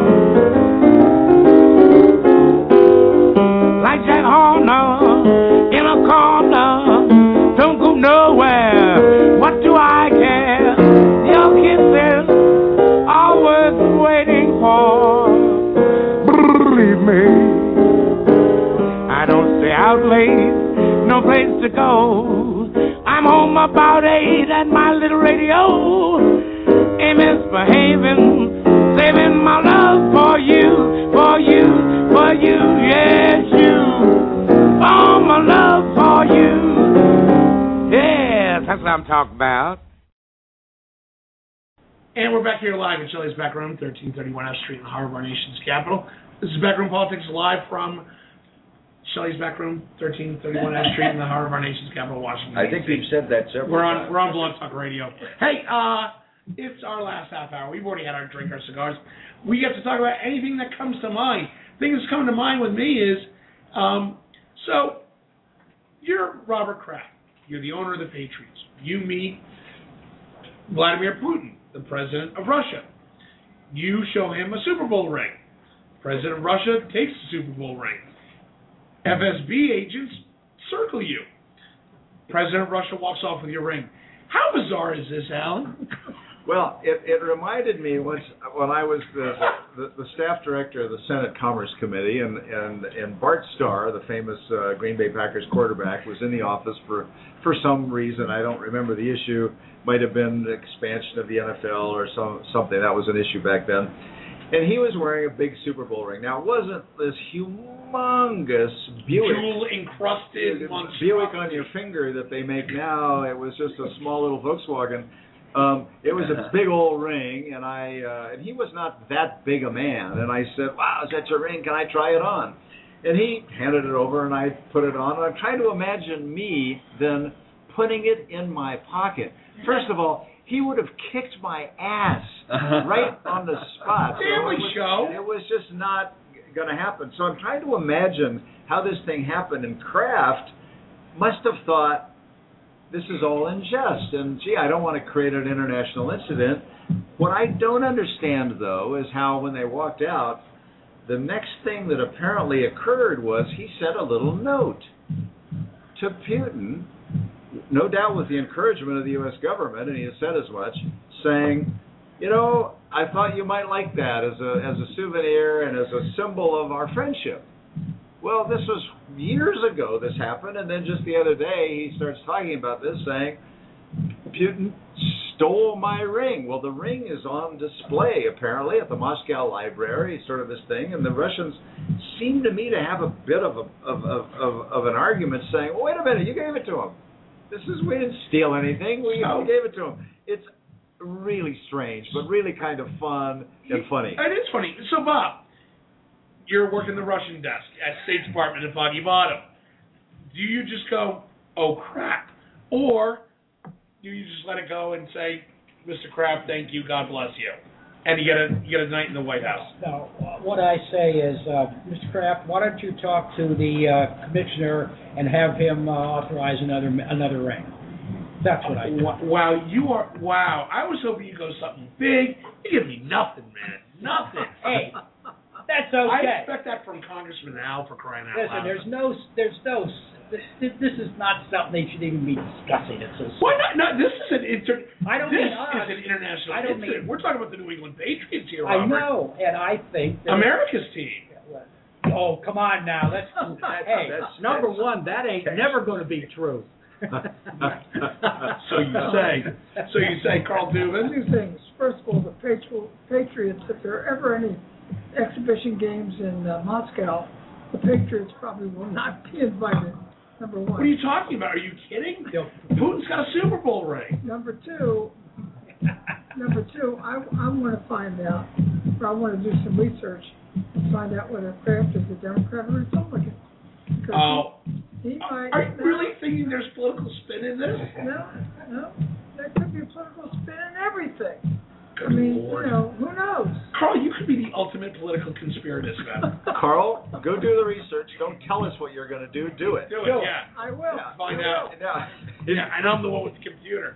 But So- but in terms Alan? of in terms of Bob's suggestion, I think that's I think that that's exactly what Kraft has done. He said, "Look, I'll get you a copy, but that one was mine. It's got my name engraved in it. It means something special to me. We'll get you one. We'll get These things one. cost probably twenty five grand. Yeah. I mean, they're they're Right. they're filled right. with diamonds. I know. What, what I don't Yeah. get is why out of the blue, after all these years, and after a note saying it's yours, Hey, enjoy. suddenly he's out talking about it in some private event, and now it's uh, in the That's a news, big and we're talking about it. But he'd be- Congressman Al. But he'd be the only guy who ever got two of those. But, you know, I, I think that would be. He's got a few. He, he's the owner. He's buying them. Right. Good point. Good He- point. He, he can buy all that he wants. Yeah. You don't, Um, need, you don't need to be authorized by yeah. the commissioner. You can- No, no. Well, I don't know. I don't know about that. I have no idea. But the point is, you know, listen, you know, he can get another one, Right. and he can send you this one. And he say he said this one to Pooh. Say you send me the one with my name in it. I'll send you the and I'll send you this one. This is the kind of thing that never oh, should have been public. I, we have to announce this on the air. Ladies and gentlemen, the chairman of the GOP of D.C., Ron Phillips, has joined us. Hello, Mr. Chairman. Mr. Chairman. Thank you, thank you, thank you. Yeah, there you go. See, I've earned my, I've earned my keep today. I've earned my keep today. Hey, um, the other, the other, the other thing that keeps coming up is, uh, now all of a sudden, Prism, the NSA supercomputer, save the world, turn poop into cinnamon rolls computer, is now back in the spotlight. You've got the head of the NSA now talking about how Prism stopped Times Square, stock exchange attack, etc. This is a story that keeps on giving. Bob Hines, is this thing really going to have a lot of legs as we go down inside the into an election cycle, whether it's midterm or into 2016? Well, I guess it to some degree it depends if there are new informations that come out that that titillate, if you will. It sounds to me like we've we've heard an awful lot from NSA leadership, uh, the, the national security guy, what, what Cooper or Cup, Cupper Clipper, what's his name? Whatever. I'm sorry, I don't know his name. Clap, clapper. Clipper. Yeah. Yeah. Yeah. So he, there's been a number of senior members who have never wanted to testify, but they have come before Congress and they have spoken very openly about what the program is and what it does and what it has done. Now, it seems to me that when you have a, when you have a situation where one administration, which is of one party, adopts it after a major problem, the another party, the other party, the Democrats, reauthorize it and extend it when they're in power. Vote. That means that the Congress twice has had a chance to take a hard look at this. When it sometime it was Republican controlled, sometime Democrat, and it's approved it. Seems to me the program is a good program. There are probably, I'm sure, a lot of people who wish it hadn't come out. Now it has. If for no other, it, you know, and I think maybe in some sense, the American people seem to be comfortable with a program as they understand it today. That, in effect, all the telephone calls and this stuff isn't being read. I mean, or it being heard. It's just a matter of who's talking to who and things like that. And then you got to go farther to the court to get anything else in, of, of, of Right. information. So it seems to me that it's not that big a story going forward. But Alan Moore, it, it, it looks like Obama doesn't know which way to kind of pivot on this subject. He's on Charlie Rose saying, "I'm no Dick Cheney," but he's also on Charlie Rose Damn saying, right "Hey, wait a minute, I'm using that Bush stuff. That stuff's cool." Can he can he win in this argument right now? he, he's having trouble winning here because he was Mr. Transparency and uh, and Mr. well, What is this uh, uh, non-permissive invasion of privacy? And it turns out that he's not been transparent and that he's got a program partly because of technology that's far bigger than than, than what was what, than what Bush was doing, simply because the technology now allows it. What what what's really painful for the the intelligence community and national security community is that now the world is kind of in on some of what we were doing and and we start talking about how now 50 different uh, terrorism plots were thwarted because of the, the, the use of this program. And also, by the way, it's not just us. GCHQ, the British equivalent of NSA, well, they've been doing it too. they've you know they've identified a few examples, but the more examples they identify, and they don't want to identify them, is more clues to what exactly they were getting and what they were looking at. In the meantime, all of Silicon Valley, because p- people conflate, they think every phone call and every email is somehow in this massive system. Not true. Every phone call is in the system, but it's a phone call. It's information, the ma- the metadata about about what phone number called what other phone number for how long on what date. That's what we've got. There's no content involved. In terms of all of the the, the email, the Gmail, the, the, the, the Facebook, all the internet stuff, that is simply Uh, an acknowledgement of our ability to ask for specific information.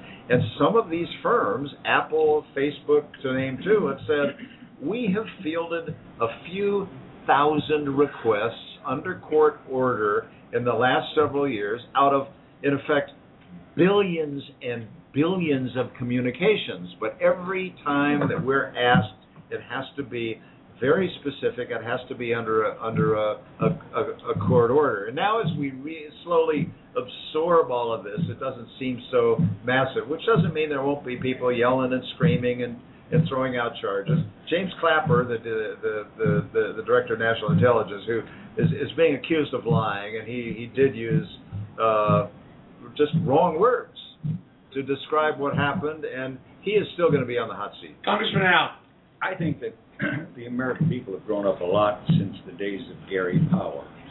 Remember him? Yeah, the U-2 pilot Yeah. shot down over Russia. I, I was in high school, and and I wasn't Dad- born. Daddy Eisenhower, you know, everybody's father figure, uh, was responsible for it, and it, it was very embarrassing to the administration. There was a lot of explanation. We were spying.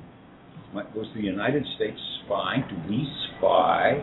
You know, that was kind of the national reaction. You're not getting that now. Right. Uh, we're much more sophisticated about what's uh, necessary and what we're doing, and and and so forth. So I I think that this will, first of all, the administration, whom we love on this program to say what they're doing wrong.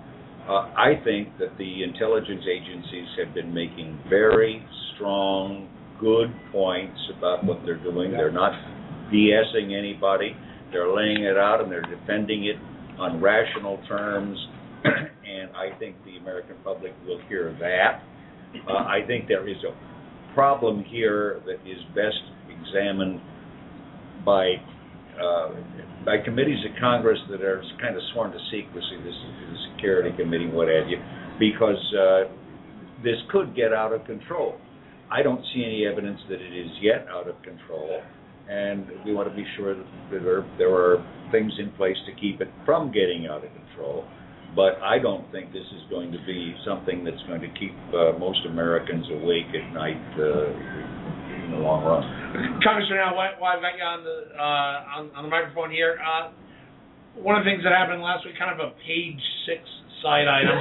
For those of you out there who don't know what page six is, it's kind of the tabloid portion of the New York Post, which is a tabloid into itself. But on a page six note, Michele Bachmann's not running for re-election. Is Washington D.C. going to miss Michele Bachmann, Congressman Al?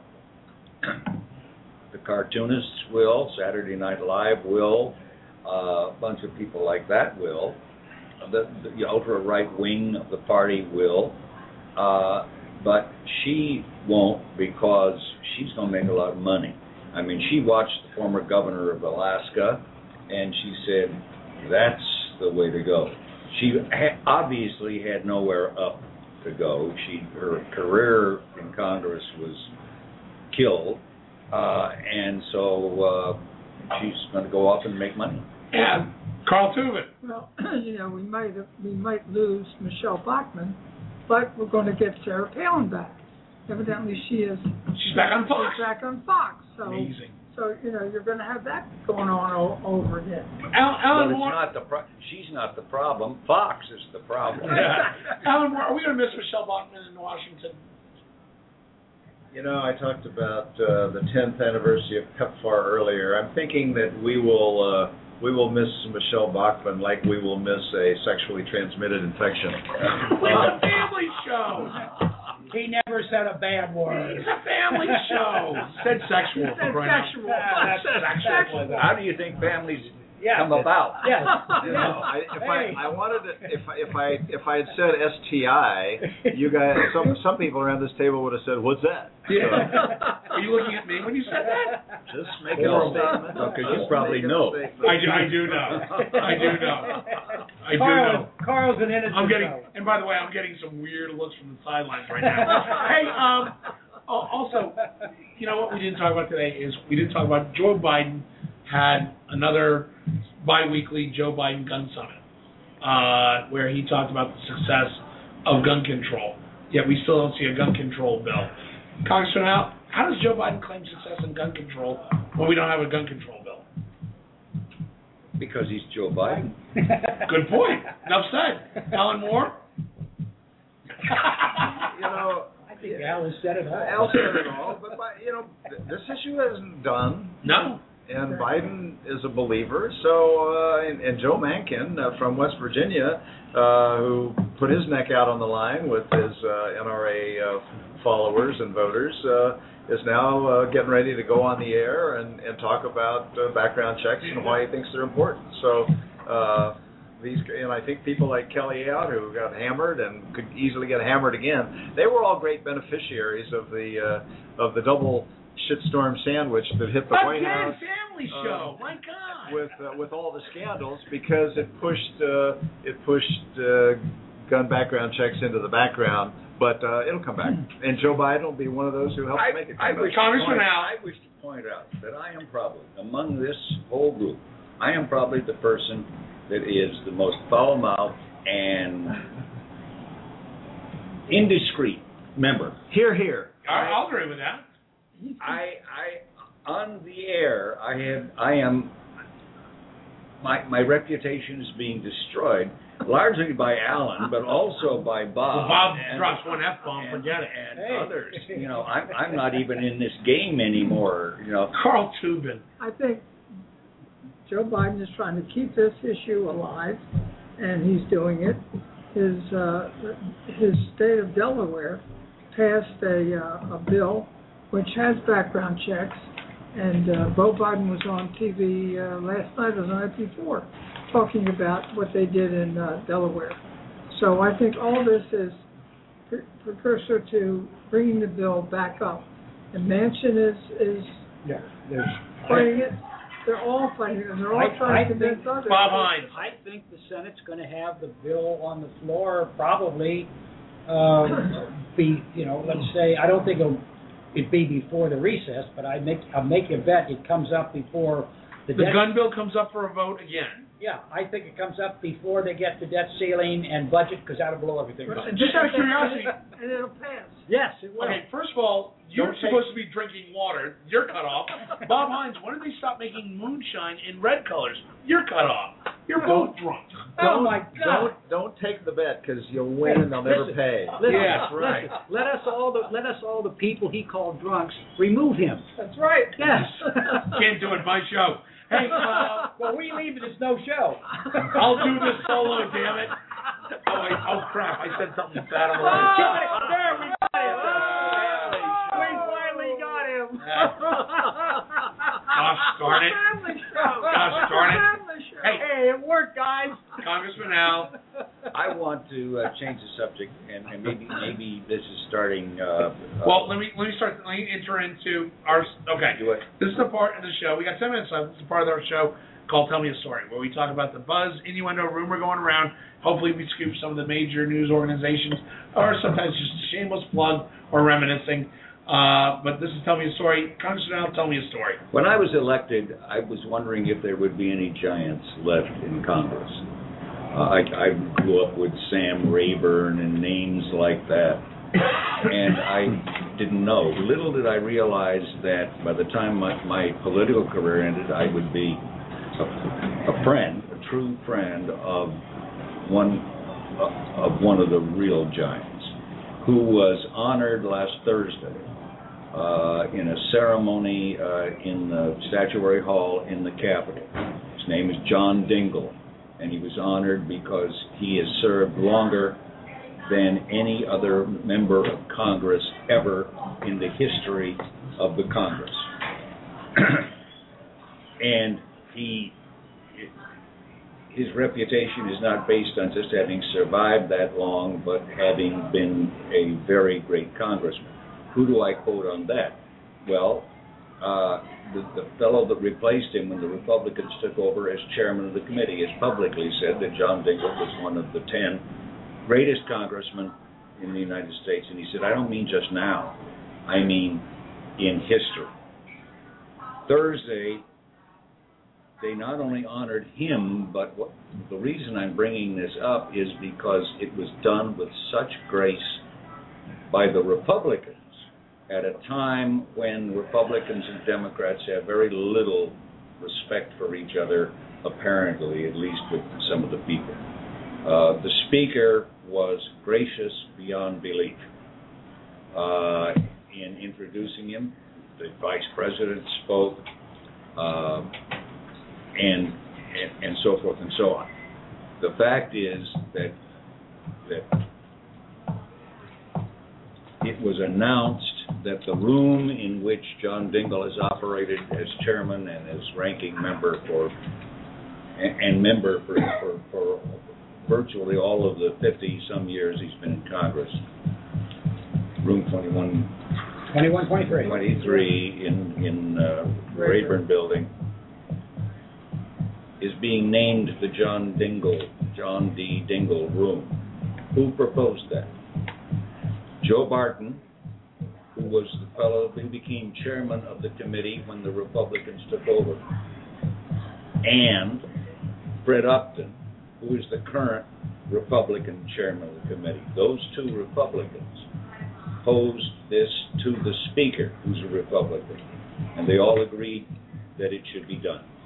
And after the service, I, I, I, approached both of them and told them I thought it was an enormously gracious thing for them to do. And Joe Barton said I wanted to do it when I was chairman of the committee, and then they had the election and the, the Democrats took over, and I didn't get a chance. So he said I, I jumped on it. It was Dingell spoke and talked very graciously about the Congress and about the Republicans, expressing the need for there to be more collegial activity than there was, but he he didn't he didn't do an attack on the on the Tea Party or anything. He just said that we kind of got out of kilter here and we need to get back to it. It was uh, a remarkable example of how Congress used to work and still can if it is given the opportunity and the right leadership. And in this case, the leadership was the speaker, and Joe Barton, who was about as conservative as you can get in the old terms of what conservative meant, and uh, Brett Upton was a little more moderate, but still a Republican.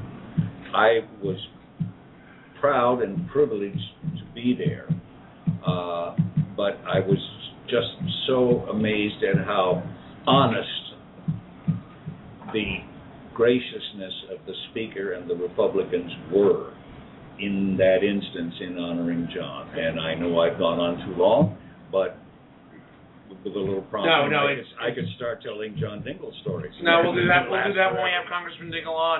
Uh, no, well deserved, no question about it. Proof positive that hey, we can get along, we can do work together. Bob Hines, tell me a story. Five minutes left. Five minutes left. Uh, I am not, we've, we've already uh, talked enough about um, the immigration and the effort of Mr. Uh, of Mr. Senator Rubio, which I, who I think is, is showing great uh, courage in what he's doing and trying to solve a problem which is, uh, which, which is a difficult one, and he's working very hard. And he's a lover. The Tea Party loves him, but uh, you know he's doing things that maybe they don't love, but he's doing the right thing. But I want to follow up on something. What, what John said. I'll be quick as a Republican who dealt uh, constantly when I was working with NBC with the with the Commerce Committee, with Al Swift, my dear partner here, and uh, with John Dingell, uh, I have to say and repeat everything Al said. He, John Dingell, is one of the greatest legislators I think in the history of the United States Congress. He found ways to get things done that were fantastic. He did things that were difficult he he was and he was fair. He was honest. He was open.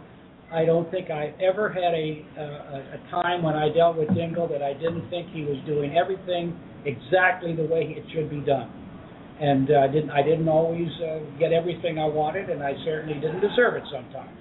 But I was still asking for it, and John did everything he could to be helpful and to find a solution to the problems that I brought to it and I admire the man before I guess before almost any member of Congress I have ever worked with.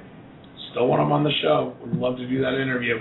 Uh, Alan Moore, three minutes left. Tell me a story. Yeah, so so uh, with all of this stuff that's going on in the White House, uh, there one wonders has anybody won anything out of all of this? Well, only people who were involved in some kind of a disastrous scandal. And right here in the Washington D.C. area, we have got uh, uh, various candidates. We got Governor McConnell of Virginia, who it turns out McDonnell, uh, excuse me, McDonnell from Virginia, who has uh, who has had a very cozy relationship with some of his supporters and financiers, and who came up with a fifteen thousand dollar gift to his daughter to pay for the catering at her wedding, and has provide has taken the gifts of uh, of vacations, and even uh, put some small household expenses onto the governor's account. Uh, disastrous stuff for him and any uh, any potential future he may have. Not clear that it violates the law in Virginia, which suggests that the law is an ass in Virginia. In the same time, across the the river in in Maryland, we got Governor O'Malley. The latest huge scandal for for for Maryland and to some extent for the governor is that the the disaster in the jail in Baltimore, ah. where that criminals were in charge, and the best way to think about this is that the single one guy who was most in charge impregnated not one guard, not two guards, not three guards, he impregnated four female guards inside the prison.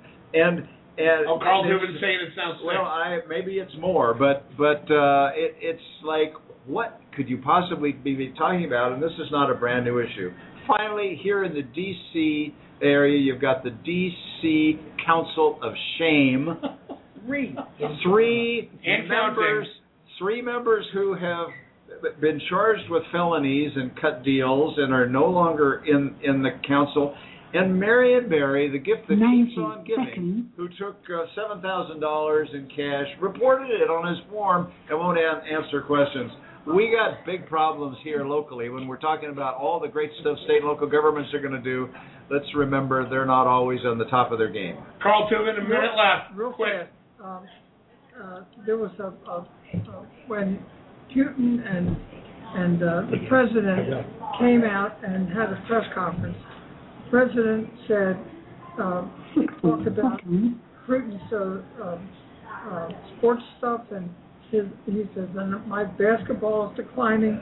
And uh, Putin looked up and said, I think he's trying to make me relax. And I, I that little interchange, I think, shows not Cold War coming back like some people have suggested, but maybe there's a little spark there that uh, uh, could grow into something positive. Now, on the well, I all I know is Treasury is now displaying the new Jack Lew signature. I want a Jack Lew original. They're they're really neat, scribbly little circles. I want a Jack Lew original. On behalf of Congressman Al, Bob Hines, uh, Denise Krepp, Alan Moore, and Carl Tubin, I'm the moderator, Justin Russell. We'll see you next week. Have a great week, Washington. Bye bye.